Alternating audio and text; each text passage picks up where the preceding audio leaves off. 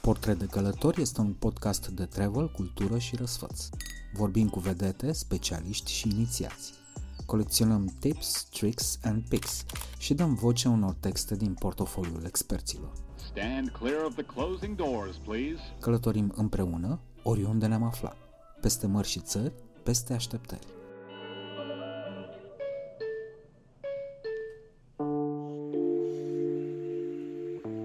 Azi vă invit la o ediție specială dedicată călătoriilor pe bază de filme.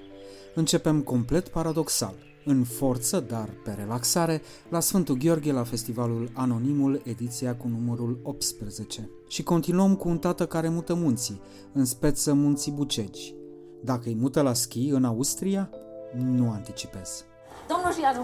Nu dau interviul, doamnă, nu înțelegeți. Nu, că nu de asta. Și fetica mea a dispărut aseară pe munte. Sunt Dragoș Vasile și practic o formă acută de masochism turistic. Îmi place să-i aud pe alții cum călătoresc.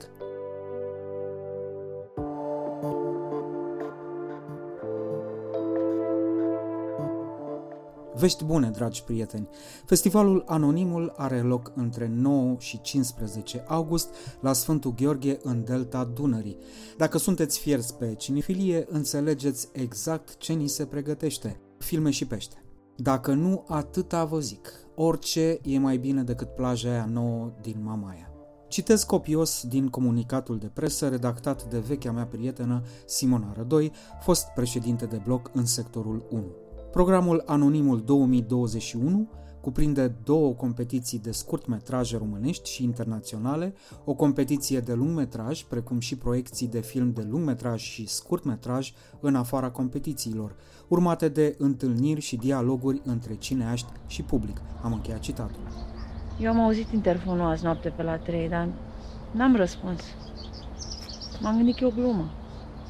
A bătut și la geam. Te-am rugat să mă aștepți în casă. Din seria perfect obscură Cum se aud trailerele când nu se pot vedea, ați ascultat trailerul filmului Interfon 15 în regia lui Andrei Epure, de văzut la Anonimul. Pentru detalii suplimentare recomand călduros site-ul festival-anonimul.ro, iar așa, la modul general, recomand Autan. Oricum, țin să mărturisesc că în legătură cu acest eveniment cultural am purtat un dialog pe erudiție și hăhăială în trei. Miruna Berescu, directorul festivalului, Ionuț Mareș, critic de film și selecționerul secțiunii de scurtmetraj, respectiv subsemnatul Jolly Joker cinematografic. Mulțumesc anticipat pentru atenție! Deci, Miruna, mulțumesc că ne-ai invitat aici într-un cartier bucureștean cu case, da, din zona Piața Muncii, unde eu credeam că e plin de blocuri. Piața Muncii dristor, că lumea se regăsește pentru că sunt foarte multe străduțe cu case din astea foarte drăguțe, neatinse, unele din ele. Și lui Ionuț că a bătut drumul până aici. A fost foarte greu, plăcerea mea. Să știți că în drum spre acest superb cartier de case am citit în social media că de unde să-ți iei știrile dacă nu de pe Facebook, că azi este ziua internațională a pupatului, a selfie. Știați asta? Și eu am văzut-o pe Facebook. Nu așteptam la asta. Și voiam să vă întreb, sper că avem și scurtmetraje de dragoste. Dacă ne pupăm sau ce? Nu, dacă avem scurtmetraje de dragoste, eu atâta vreau să știu. Cred că avem un scurtmetraj de dragoste care nu doar că e film de dragoste, dar e și musical, așa că e cu atât mai special. Și mai avem niște povești de dragoste, dar spuse nu în modul în care ne-am așteptat. Aha, ok. Sper să nu fie pentru adulți sau, Doamne ferește, că... cred că unul este și pentru adulți. Hai, deci avem... Deci avem... După ora 1 ne mănâncați în țară, adică o să fie complicat. Da, dar... Să știi că, culmea, după ora 1 este mult mai bine. Da. E doar o oră sau o oră și ceva în care țânțarii atacă. Femelele, te rog frumos. Nu știu, da, și după aia dispar și totul e liniște, da. Al minter, să știi că o să vreau să te dezamăgesc, dar nu toată lumea care ne ascultă știe cum e cu Anonimul și ce mișto e acolo, așa încât o să te rog să ne povestești puțin de ce e atât de mișto acest festival. Mie e foarte greu de spus de ce, pentru că eu sunt foarte atașată și foarte subiectivă. Cum pot să dezamăgesc și eu? Să spun că la început, prima oară acum 17 sau 17 ani, dacă e 18 ediție, când a venit prima oară, când m-am dus prima oară la Sfântul Gheorghe, sigur că nu era nimic și așa. Dezamăgirea a fost foarte mare. I-am zis, doamne, ce caută aici? Numai legioane, numai țânțari, numai nisip, soarele botea, era ceva... Și am zis, nu cred că... Nu cred că o să iasă nimic aici, lucrurile erau în construcție.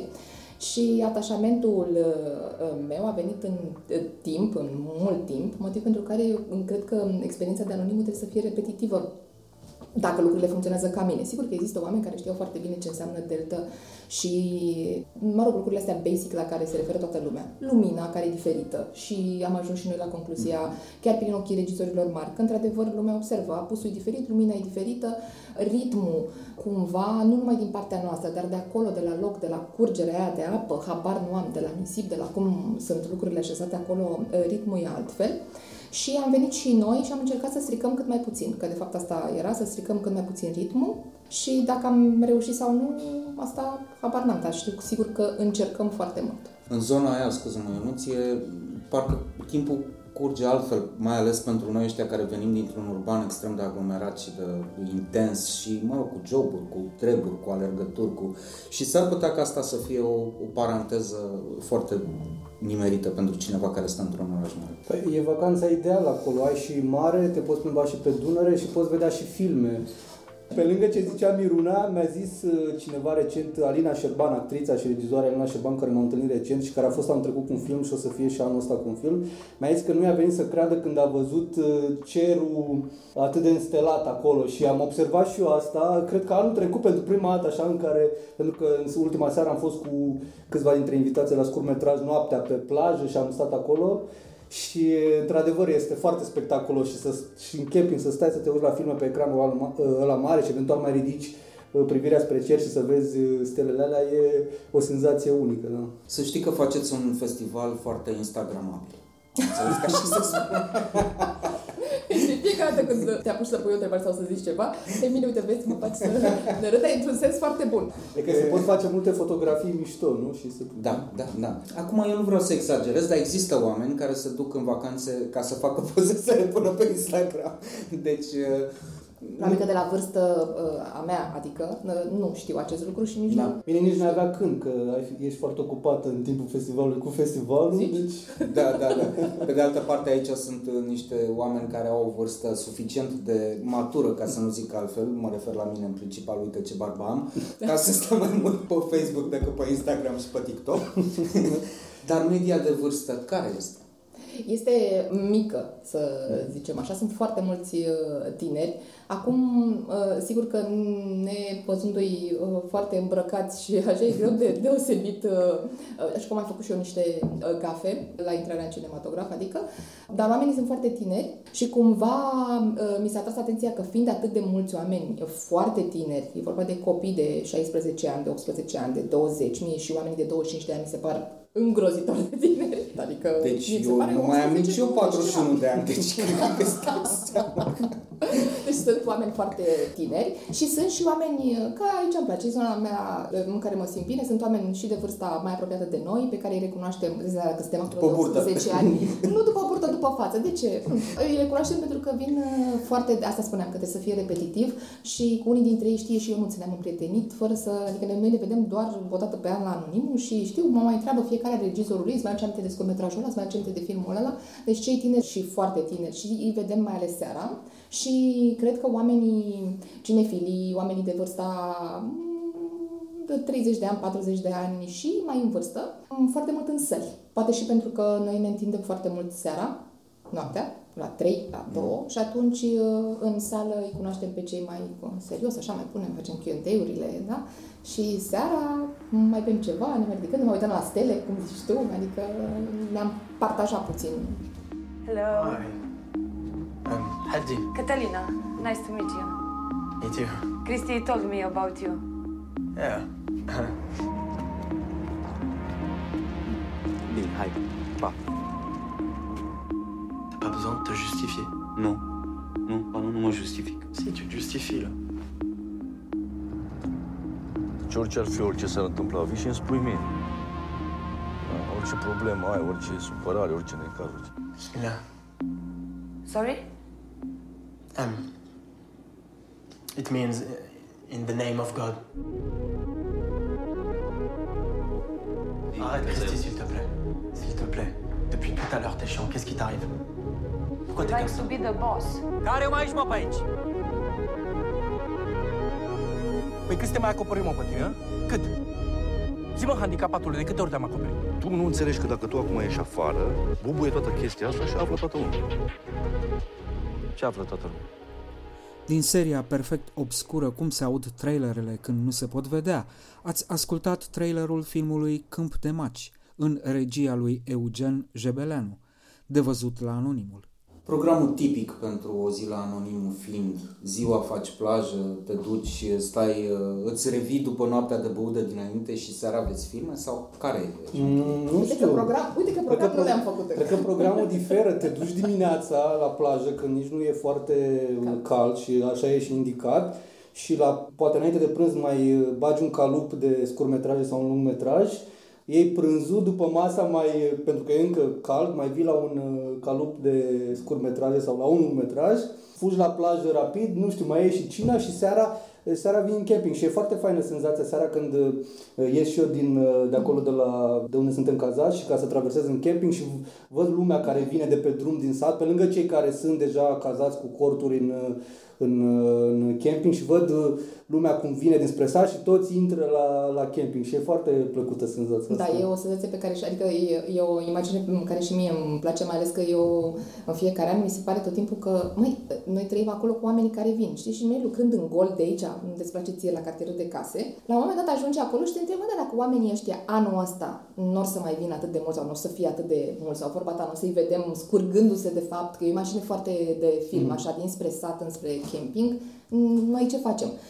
Sper să mă aștept Dumnezeu să nu trăiesc acea zi, bine. Dar ieșim din aia și ne uităm câți oameni se îndreaptă în prima seară, mai ales e treaba asta luni seară când deschidem. Suntem într-un an, mă rog, nu vreau să spun post-pandemic, pentru că nu e, dar suntem și într-o situație un pic mai dificilă decât aia de acum 3 ani, să zicem. Deci ne putem aștepta practic la orice, da.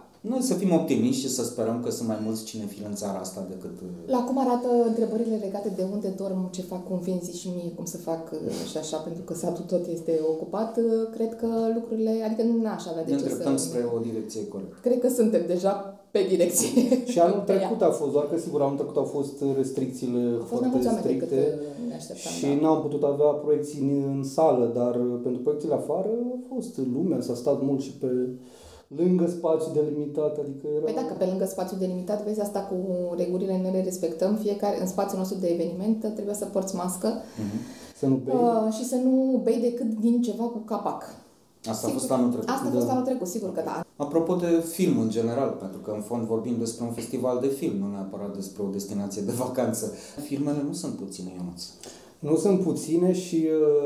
Nu să te întreb câte, că nu e important asta, deci nu te stresa. E, nu. Câte putem vedea așa, grosomodo, într-o zi? Păi nu știu, noi într-o zi, nu știu, noi avem împărțit la festival foarte clar, eu mă ocup de partea de scurtmetraje, asta, da. Miruna de partea de lungmetraje românești și tot ce înseamnă program românesc și Ludmila Zvicova, colega noastră, de competiția internațională. Nu știu, într-o zi poți să vezi filme de dimineața până noaptea dacă vrei, adică sunt proiecții, cel puțin în edițiile de dinainte de pandemie, erau proiecții câte două în paralel ziua în ambele săli, de dimineața până seara și seara puteai să stai până la 2-3 să vezi și în camping, adică nu știu, poți să ajungi la 4-5 proiecții dacă ești ambițios și vrei asta și sunt oameni care asta fac. Da. Eu când am ajuns la prima ediție, nu mai știu, acum 5 ani, nici m-am uitat și eu când m-a invitat Miruna și nu mai fusesem încă nici ca jurnalist, nici ca turist, nici deloc. Am rămas impresionat cum venea lumea ziua în săl la filme, adică ok, în camping e frumos afară, dar ziua la scurtmetraje, la nu conta ce filme era. Scurtmetrajele îți fac și poftă de mâncare. Eu am rămas extrem de surprins, plăcut cum lumea umplea sălile de acolo și venea să vadă filme în peisajul ăla acolo când teoretic ai atâtea alte tentații, dar se pare că și filmul e o tentație foarte mare în timpul festivalului. Oricum nu l-ai văzut în sala de cinema și nici nu o să le vezi în luna august sau în septembrie și ne bazăm foarte mult pe titluri pe care nici nu le poți vedea la cinema. Pentru că rolul unui festival, de fapt, cam ăsta este, să nu vezi filme pe care le poți vedea în altă parte. Mă rog, unele intră pe Mubi sau whatever. Dar ulterior, da. Ulterior, și da. Mai e un rol... Îmi place aceasta cu Mubi, că toată lumea spune, știi, mă așteptam să spui altceva. Altă platformă. Mi-a plăcut atât de mult, da? Ce altă platformă? Ce altă platformă? Nu există altă platformă? Festivalul are și rolul pe care îl spui, dar mai are și rolul de a aduce cineaști în fața publicului. Absolut. Și asta contează foarte mult și e una din atracțiile festivalului, zicem noi. Faptul că oamenii care vin acolo pot să-i vadă pe cineaștii români și să-i invita, să le pună întrebări, să-i întâlnească în camping, la masă, pe plajă și așa mai departe. Să-i tragă de mânecă, să-i felicite, să parce pe... Tragă de șor. De slip. Să-i felicite. Aia cu burta din tot de loc. Miruna, nu înțelege o problemă noastră a bărbaților care au trecut sau se apropie de 40 de ani, deci... Dar îți spun, îți promit, voi fi fit. Clar, nu o să mă fac de rușine. Va trebui să facem o poză, să punem pe Instagram. Înainte și nu, cu pațaichin alături. Și de-abia atunci vom vedea comparativ. E cam un alt standard. Știm regizorii români pe care îi putem întâlni pe plajă să le punem întrebări sau la Q&A-uri sau după proiecții? Putem să dăm. Păi știm mai sigur că la competiția de scurtmetraje vor fi probabil aproape toți, adică știm sigur că o să fie cei doi regizori care sunt cu filmele la Cannes, cu scurtmetrajele lor, Andreea Borțun și Andrei Epure, iar la lungmetraj, până nu finalizează Miruna selecția, nu știm. Că după aia să vină omul cu podcastul și să zică, uite, ce făcut Miruna? Unde? Dar publicul e obișnuit, știe că... Știi că Cristi Puiu n-a făcut filmul anul ăsta, deci n-ai cum să-l bagi. N-ai de ce. Nu, dar a fost genial când a venit la festival. Da. Și toată lumea zice, da, tu ești pregătită, că uite, vine, dar tu mă să vorbim. Și vorbea toată lumea șoaptă așa, să mă pregătească sufletește pentru intro pe care am făcut la film. Și n-a fost deloc așa. Ne-am distrat, adică, mă rog, Cristi Puiu s-a distrat foarte bine pe scenă, a transmis și actrițelor, cred că era Dana Dogaru atunci, cu noi și la noi, deci a fost foarte funny și a fost foarte drăguț. Cred că a intrat într-o atmosferă bună, pentru că, și asta am tot povestit, ne-am dus la bar să-și ia omul un ceai. Și nu spun de ce, că poate așa. Și intră în vorbă, că întreabă dacă e ceai din ăla la pliculeț, dacă are, nu, domne, că îți dau mentă direct, frumos, proaspătă și așa. Și se uită la el, domnul colegul nostru, da, mă rog, el de acolo, din sat, de la așa, și zice, da, eu vă știu. Și zic, Doamne, te rog, eram încă eu, te rog să nu spui alt nume.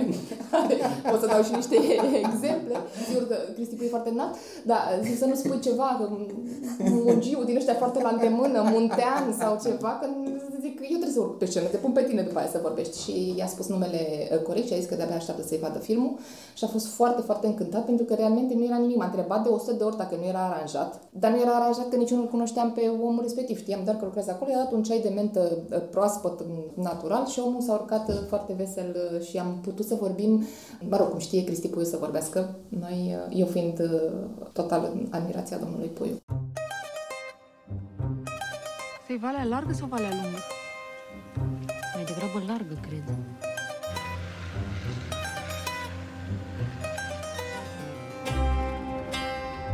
Data trecută n-am ajuns chiar până aici, nu? Nu. Era zăpada 2 metri aici.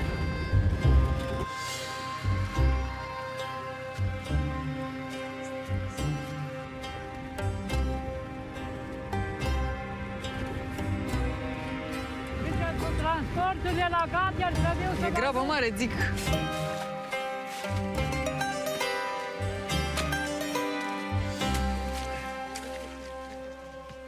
atent, ne-am împotmolit, am căzut cu mașina într-un pârâu. Bune, ce-ați făcut aici, bă? Ce faci, bă? Ești de pură, ce-ai? Ce-ai, bă? Așteaptă-mă! Dă mână!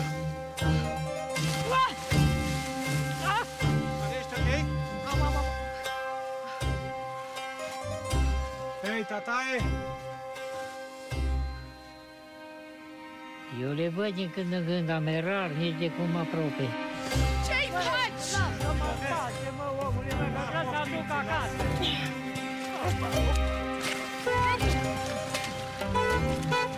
Ilica, te rog eu frumos, deschide, că ne e foarte frică! Nu uita asta!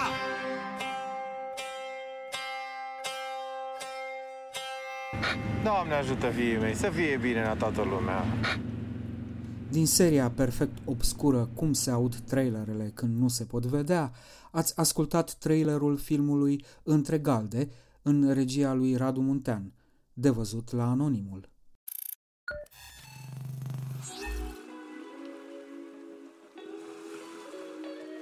Podcastul Portret de Călător este prezentat de OTP Bank.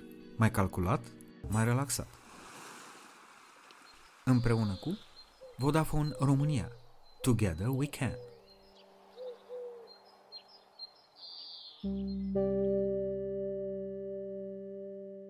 Mâncăm pește? Ce mâncăm acolo?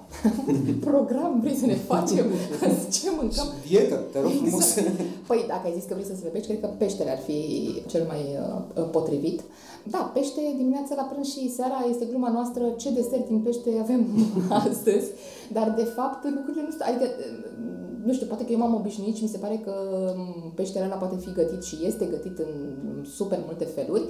Și din punctul meu, adică eu văd cât entuziasm există la oameni care vin pentru prima oară sau ceva, noi nici nu ne mai bucurăm într-un fel. Noi facem pentru invitații noștri de afară și de aici niște cine pe care le organizăm la Casa Omului. Sigur că e o pensiune acolo, dar cât mai natural și mai bine, cu atât mai bine. Și văd și ne aducem aminte că noi mâncăm, ne mai gândim la ce oră începe, eu nu sunt stresat.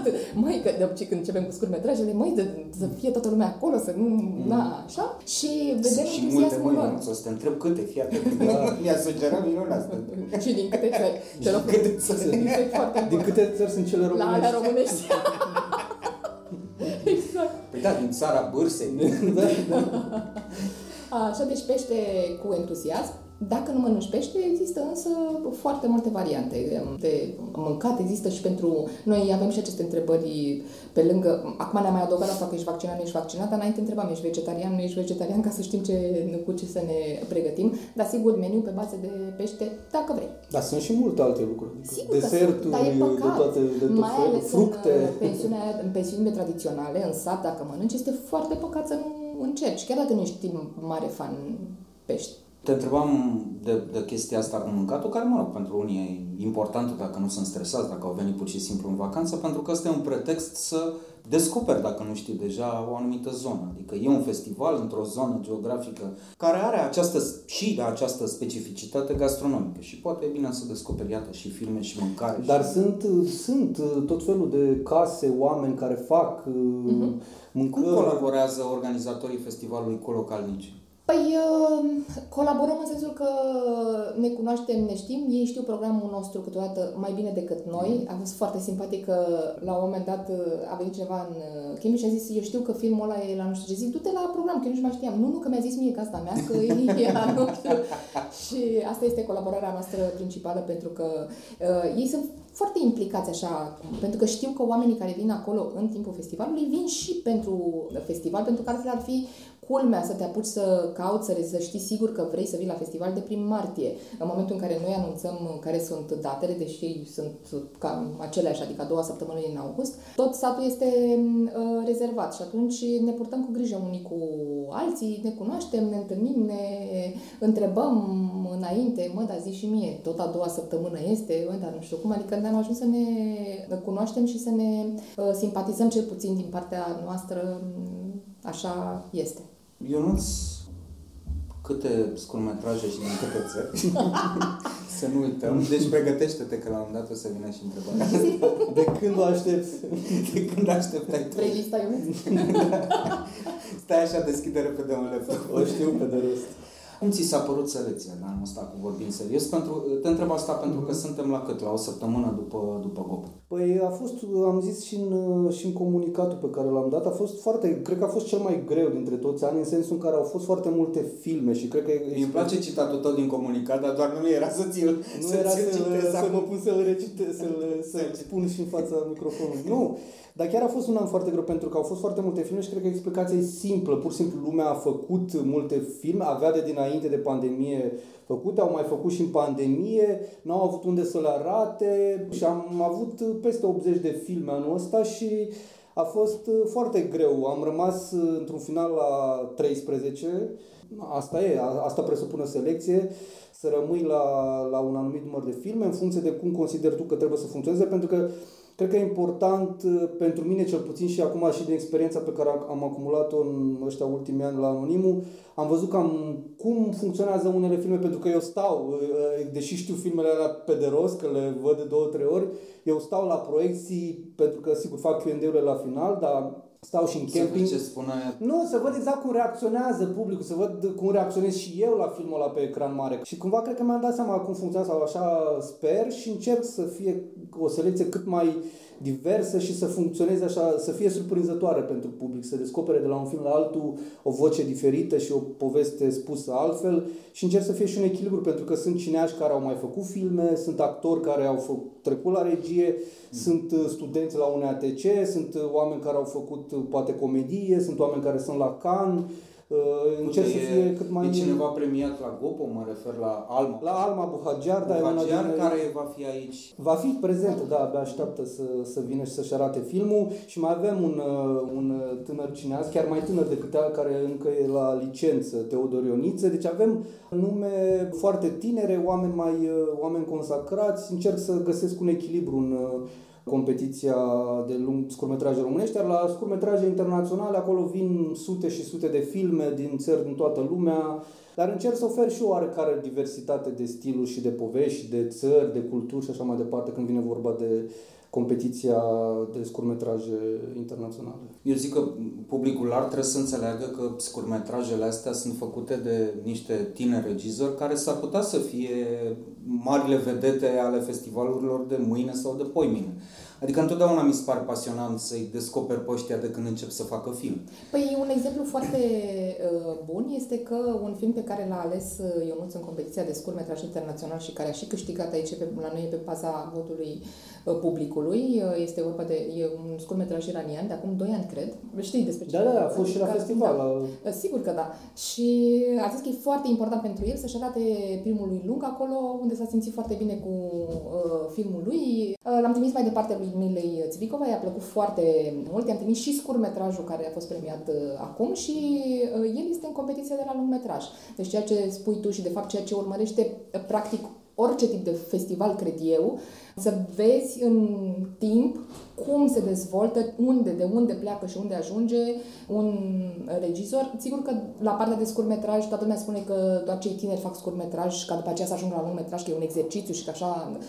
Eu cred că există regizori foarte mari care se întorc la scurtmetraj și care fac foarte bine. Un exemplu foarte clar este că am avut acum 2 ani Madre, acel scurtmetraj al lui Sorogoyen, și pe care el l-a transformat într-un lungmetraj. De fapt a inclus scurtmetrajul în filmul lui de lungmetraj. Care e acum pe ecran. Și acum, da, a ajuns anul ăsta în cinematografe, dar la competiția internațională e foarte interesant, pentru că acolo sunt și cineaști la început, dar sunt și cineaști consacrați și anul ăsta am niște filme pe care abia aștept ca publicul să le descopere, pentru că mi-au plăcut foarte mult. Sunt filme care unele au fost la Cannes, altele au fost în alte festivaluri. E una din plăcerile mele de a vedea cum vor recepta. Da, asta se potrivește și la lungmetraj, că de exemplu pe Lantimos, noi l-am descoperit cu Alpi.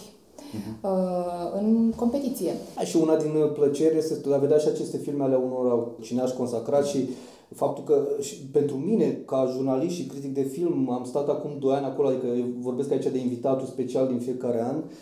Acum 2 ani am stat în camping la bere de vorbă cu Serghei Loznița, care e unul dintre cineaștii mei favoriți și a fost unul dintre cele mai faine momente. Și mai durează vreo 20-25 de ani și o să vină oamenii special la festival să stea de vorbă cu tine. Dar se întâmplă deja.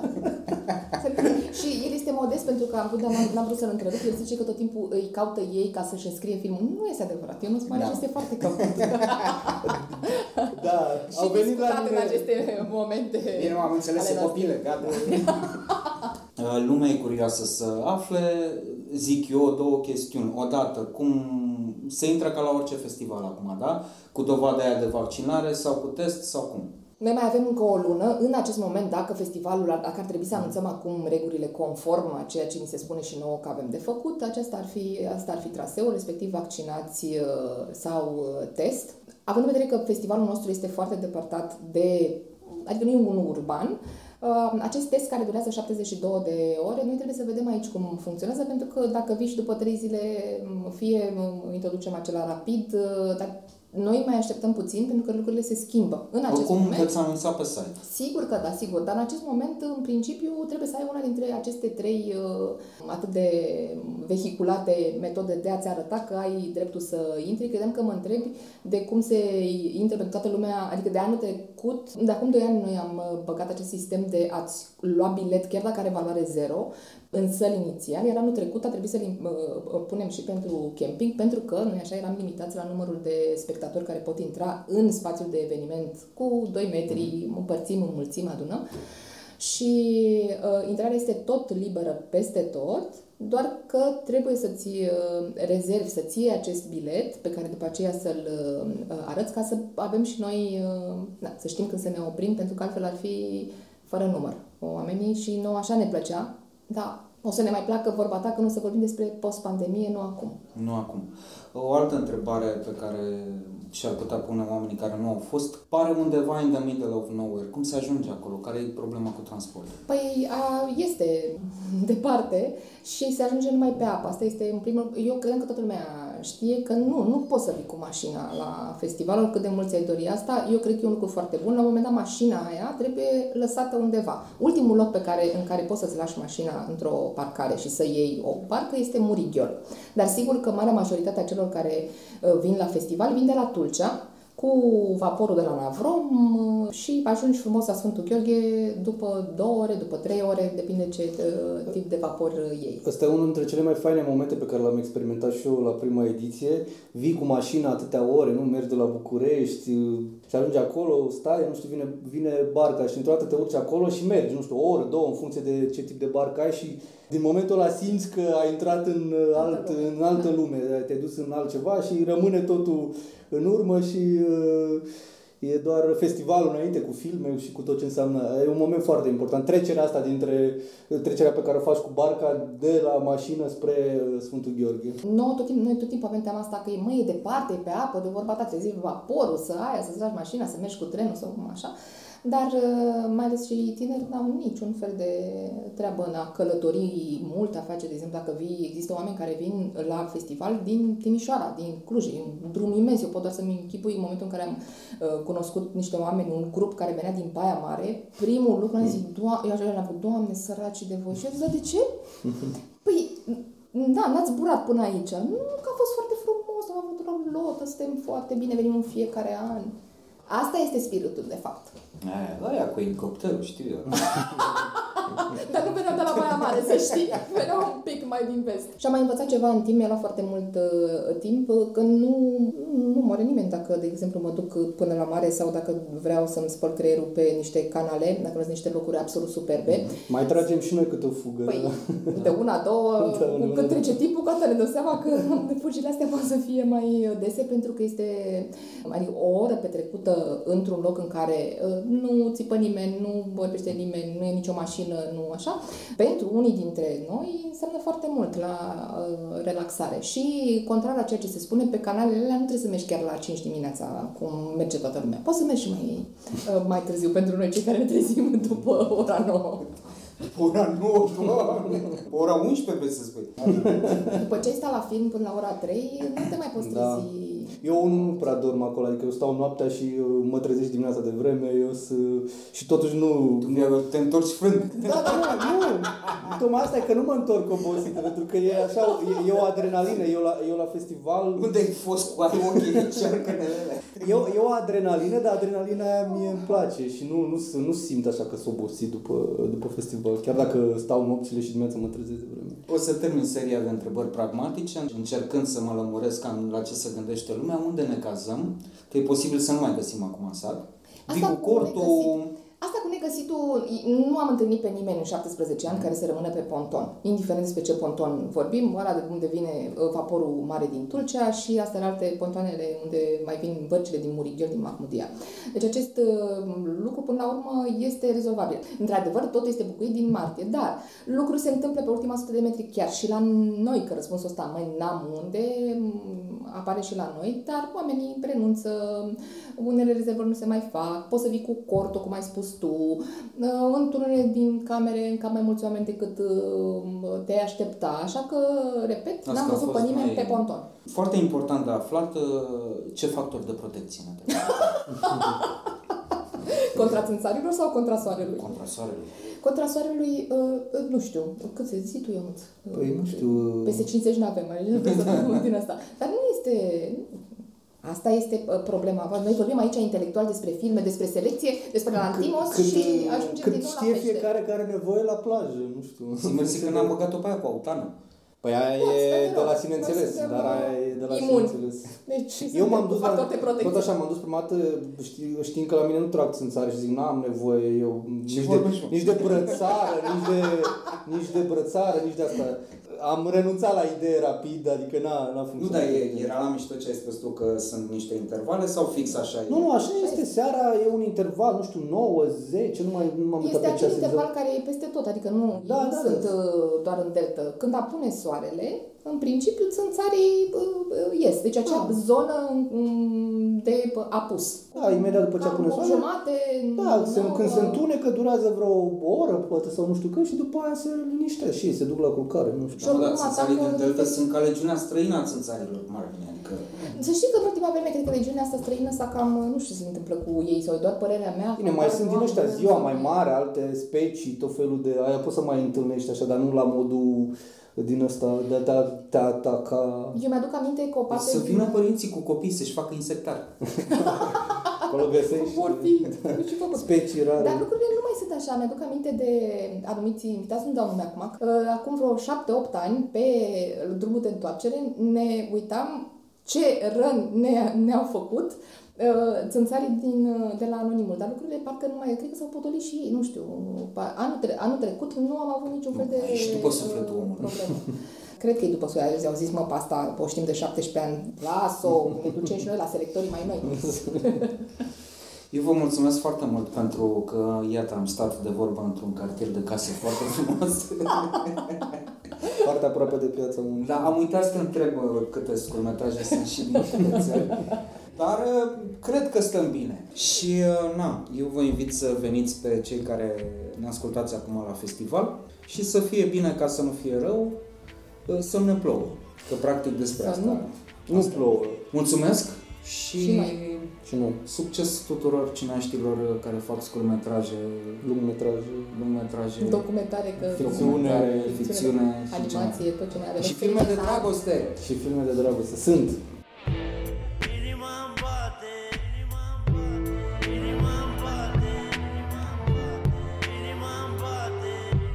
Mi-ai făcut dor de...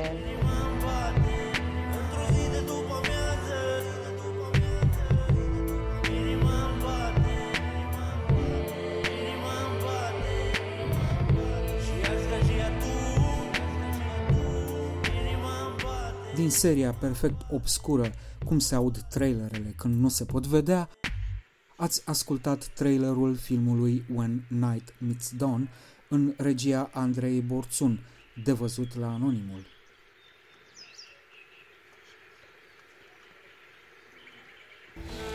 În țara noastră se taie în fiecare oră din moștenirea copiilor noștri, iar pădurea nu are gură să strige. Sau poate are... Are, dacă folosim tehnologia și rețeaua pentru binele ei. Cu un card SIM și monitorizare acustică, cu inteligența artificială și analiza pericolului în timp real, dăm voce pădurii în lupta împotriva defrișărilor ilegale. Dacă o putem asculta, o putem proteja pentru copiii noștri. Descoperă soluția unică în România pe vodafone.ro/primapădure smart. Together we can. Vodafone.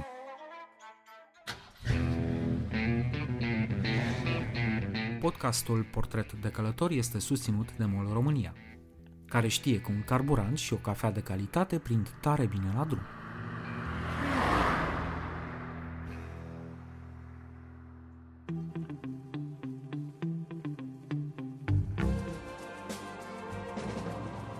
On Location e pastila de travel și cinema care îți spune unde s-a filmat ca să știi unde să călătorești. De la un cinefil pentru entuziaști. In fact, would you like to join us? Sure. Pentru că viața nu bate filmul, dar, ca să-l parafrazez pe regele Hagi, merită călătorită. Well, congratulations, that's fantastic! Right. Cheers! Thanks!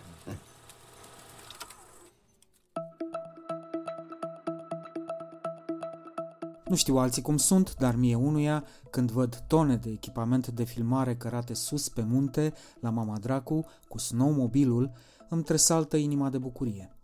Pentru că e un efort logistic remarcabil în sine și e o necesară alternativă la cadrele fixe cu faianța din bucătăriile noului val românesc.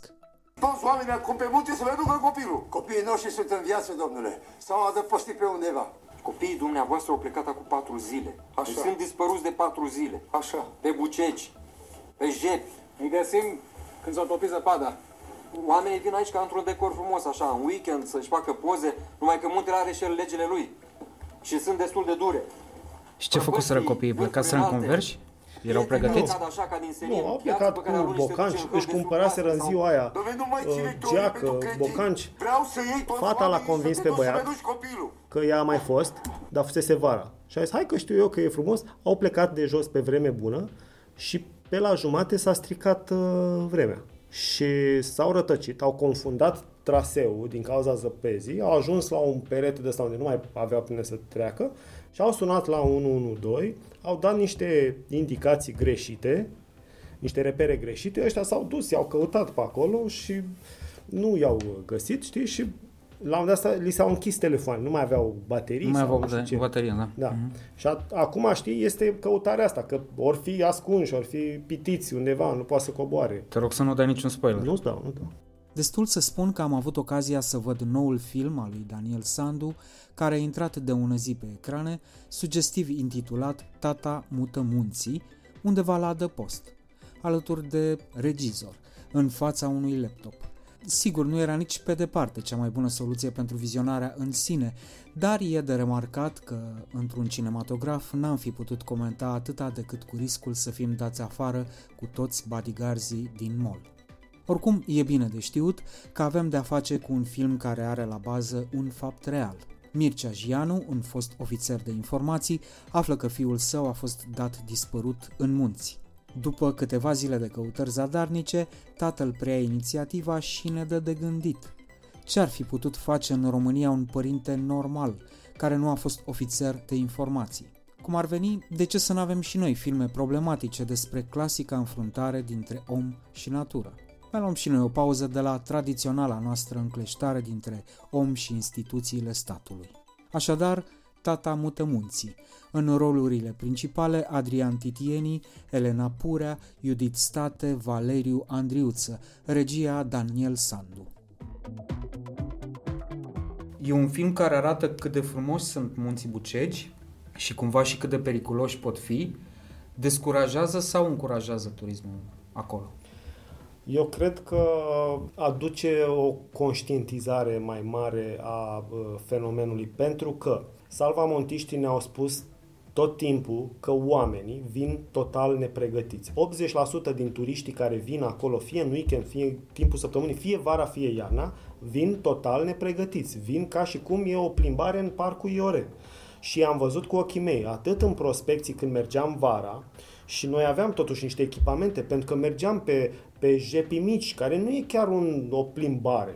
Nu o să era o doamnă cu un cățel în brațe și cu niște opinci și s-a panicat pentru că cățelul pur și simplu s-a oprit din urcat, nu mai vrea să urce. Și atunci femeia l-a luat în brațe și noi ne-am întâlnit cu femeia pe drum, eu și cu salvamontiștii, și ăștia aproape să o amendeze. Doamnă, ce căutați aici? Ia, dar mai e mult până sus?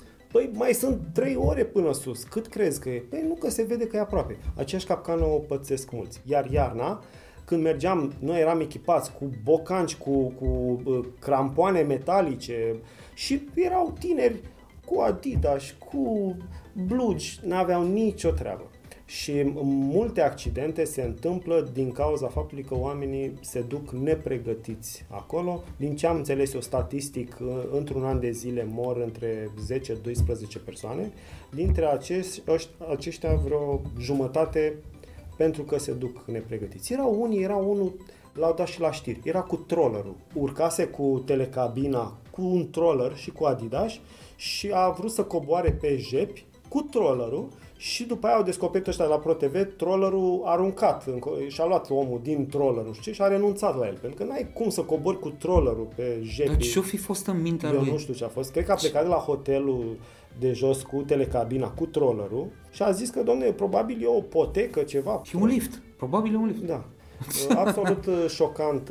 Și noi am luat foarte în serios. Mulți din echipă spuneau, dom'le, da, am fost și eu pe jepii mici, jepii mari. Și am zis, dom'le, când te duci tu în timpul liber, e treaba ta. Când ești într-o echipă de filmare, ai obligația să porți cască, să porți crampoanele alea. Evident că alunecam și cu crampoanele alea. Iar și-au dat seama acum, după ce au făcut asta, cam câtă periculosie? Echipa, da. Echipa și-a dat seama. Titieni, da. Da, Titieni și mai țin minte, când am fost în prospecție... Era bine, nu l-aș vedea pe Titieni ducându-se cu Converse și pe munte. Nu se duce. Nu. Am început să învățăm cu toții ce responsabilitate impune un astfel de proiect în astfel de condiții. Asta dacă vrei să ai... siguranța că ne întoarcem cu toții sănătoși acasă și cu un film spectaculos. Și ca să te duci cu aparatură care nu e chiar portabilă, are tot felul de dimensiuni, de greutăți, necesită niște mișcări de aparat ample, ca să ajungem într-o zonă accesibilă. În fiecare dimineață echipa era trează pe la ora 5-6 și așteptam întâi să se ducă salvamontiștii în recunoaștere și să ne dea semnal dacă filmăm sau nu în ziua respectivă. Și ei, în funcție de sondările zăpezii, cât de moale e la suprafață, ne spuneau, azi nu filmați, azi filmați. Și dacă nu filmam, pur și simplu stăteam arestați acolo în cabana, pentru că și să ajungem sus, iarăși a fost interesant. Noi am mers cu mașinile până la cabana DQ. Acolo am lăsat toți mașinile. De acolo am fost duși cu niște jeepuri încă vreo 5 km. De la jeepurile alea am descărcat tot echipamentul, l-am urcat pe niște snowmobile care ne-au dus până la Piatra Arsă, unde ne-am și cazat. Iar de la Piatra Arsă, în fiecare dimineață, era o infrastructură de asta rutieră între 12 și 20 de snowmobile care ne duceau în locație și drumul dura vreo 30-40 de minute și se întorceau pe altă cărare pentru că era ceață și să nu se tamponeze snowmobilele. Și ce făceau? Puneau niște steaguri și aveau o vopsea fluorescentă ca să traseze benzi de circulație, ca la autostradă. Și erau îndepărtate, dar din cauza ninsorii se acoperea vopseaua aia și iarăși odată la o oră trebuia să treacă cineva cu chestia asta. Și era și spectaculos vizual când vedeai așa prin ceață cum apăreau din senin motoarele astea și aduceau oameni și echipamente și plecau și aduceau alții și practic era un dute vino general. Și țin minte, într-o dimineață ne-am rătăcit cu toții pe ceață și s-au oprit toate snowmobilele și ne-au dat prin stație să nu coboare nimeni de pe snowmobil, pentru că dacă mergeai 5 metri în stânga sau în dreapta, nu mai vedeai snowmobilul să te întorci și acolo rămâneai, că nu te mai găsea nimeni până nu trecea ceața. Și am stat cu toții pe snowmobile și foarte încet, ca să nu cădem în vreo râpă, ne-am apropiat până am descoperit baza telecabinei de sus. Dar știi cum am descoperit-o? Pur și simplu ne-a apărut în față, adică dacă nu mergeam mai încet, ne izbeam de ea. Și am stat acolo la adăpost, am stat vreo 2 ore, pentru că nu puteam filma în ziua aia, și la un moment dat s-a risipit ceața și am descoperit nici nu era ceață, era un nor, care pur și simplu s-a mutat, ca și cum ai muta un autobuz. Și deodată era senin. Da, am prins niște momente spectaculoase vizual, niște nori de ăștia care treceau, am prins Marea Alpină, unde norii erau sub nivelul unde filmam noi, era deasupra orașului și seara, în general, când orașul era luminat, lumina norul ăsta ca o plapumă, ca un puf așa de vată, lumina de jos în sus. Și filmat pe 4K arată într-adevăr spectaculos și recomand oamenilor care o să vadă să-l vadă pe ecrane cât mai mari, indiferent dacă e la ei acasă pe un televizor cât mai mare sau pe un ecran în cinema. Noi cabana asta am construit-o, că nu exista. Am închiriat terenul ăla și așa veneau turiști, domne, vă apucați iar să construiți, nu domne, ăsta o dărâmă, e pula mai dărâmat. După o lună asta nu mai exista. După o lună, după filmări, am demolat-o cui. Cine sunt eu? Un prieten, Filip. Filip și mai cum? Filip și atât. Păi și ce treabă are SRI-ul în toată povestea asta? Nu, hai să nu ne încărcăm cu detalii neimportante. Vreau să stabilim un lucru din capul locului. Copiii au plecat de capul lor pe un traseu. Hai de vina pe copii. Nu, dar așa e. Noi nu avem nicio vină. N-a zis nimeni asta. Dar nu da vina pe ei. Hai să ne calmăm.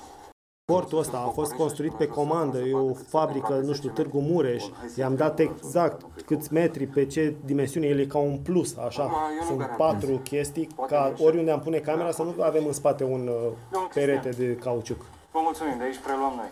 Și aș închide întrebându-te, că știu, bine, nu recomand să vedem filmul ăsta acasă, pentru că la cât de frumos arată, e bine să-l vedem la cinema, dar e bine de spus că l-a luat Netflix worldwide, e posibil să atragă niște priviri către munții Bucegi. Eu știu că cu un an înaintea filmului nostru, niște străini au filmat tot în munții Bucegi o producție numită Alex Rider, tot cu echipa noastră de cascadori și cumva infrastructura de oameni cu snowmobile fusese formată datorită acelui film și străinii în general au început să știe de aceste locuri. Mi se pare că mai degrabă știu străinii mai multe lucruri despre locațiile noastre decât știm noi.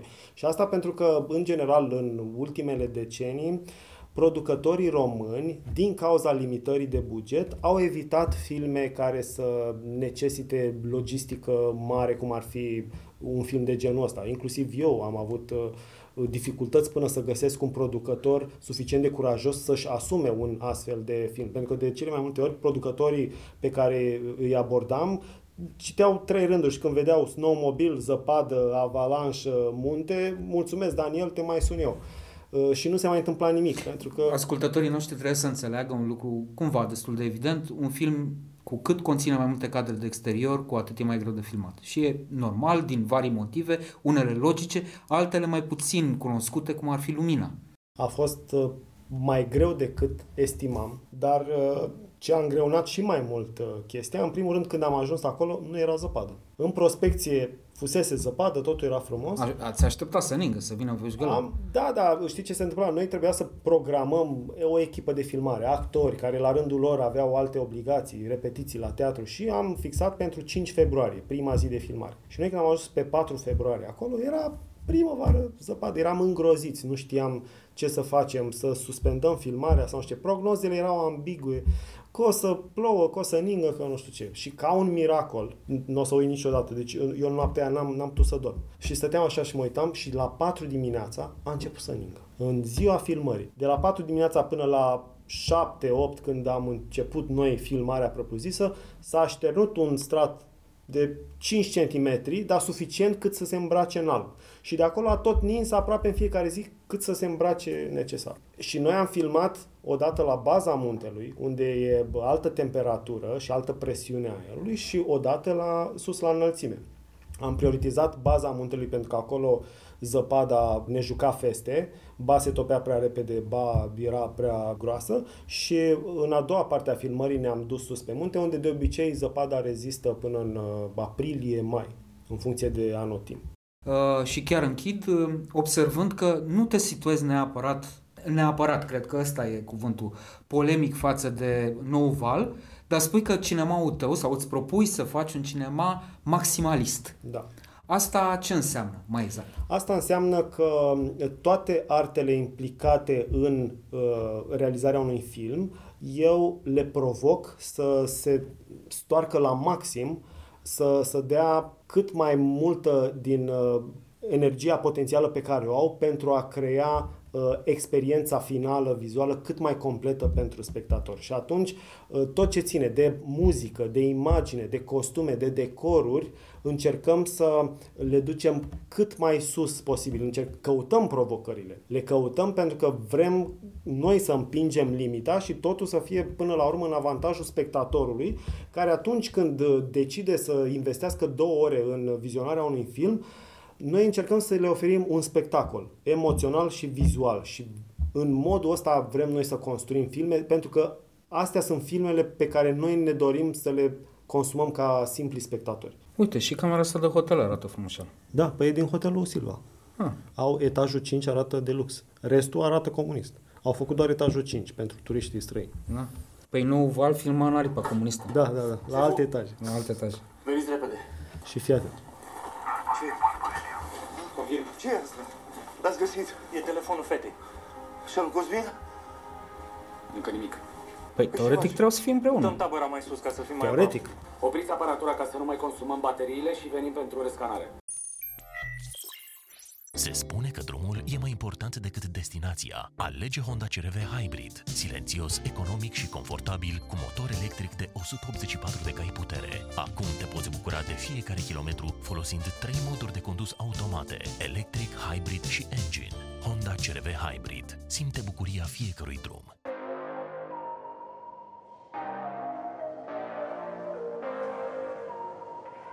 Simt ceva aici. Dați-mi un steguleț, vă rog. Unde se simțea ceva, se punea un steguleț. Era potențial loc. Ei aveau doar semnalul telefoanelor. Nu era sigur că poate și-au da, telefoane. Și practic trebuiau să sape în adâncime 9 metri în jos. Și îți dai seama ce efort. 3 sferturi de zi făceai doar drumul până acolo și înapoi. Și doar un sfert de zi aveai timp să... Și el tot punea presiune pe ăștia. Și uite aici, scena asta și următoarea vreau să vezi. Ce amul nu se poate și ce dacă sunt toate? Le mutăm, puțin câte puțin, metru cu metru. Domnul Jean, eu am să fac 3 metri adâncime. Acum e în zadar. Bă, băiatule, nu e în zadar. Sunt 2 copii acolo pe care trebuie să-i scoatem orice ar fi. Ce facem, Filipe? Mi-ai promis. O să închid spunând așa, că ultimul tău film, Tata mută munții, este pe ecrane. Și că primul tău film este pe Netflix, încă e pe Netflix, da. Un pas în urma Serafinilor, recomand super călduros așa cum am făcut-o și în alte părți de multe ori. Mulțumesc frumos, Daniel! Mulțumesc și eu!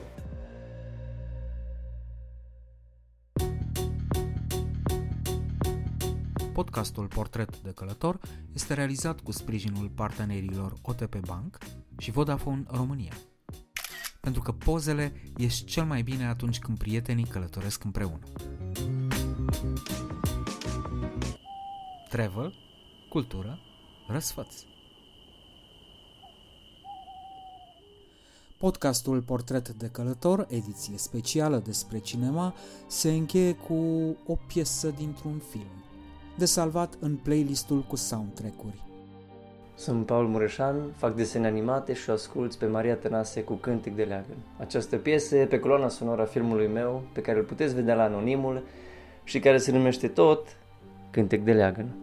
Doina din ce s-a făcut, dintr-o gură de mic prunc, l-o lăsat maica dormind, l-o aflat doina zicând.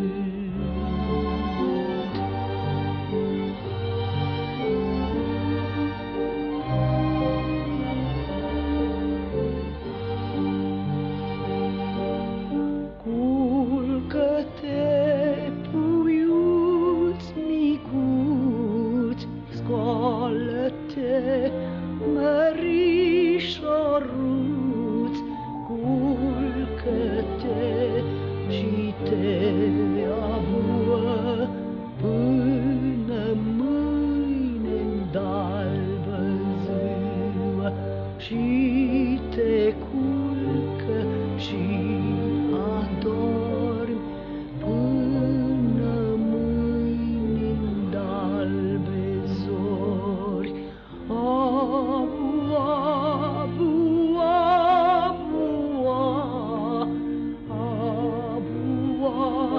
Zucul maica, dorm puiuțule de Alina, maica-i dusă la fărină.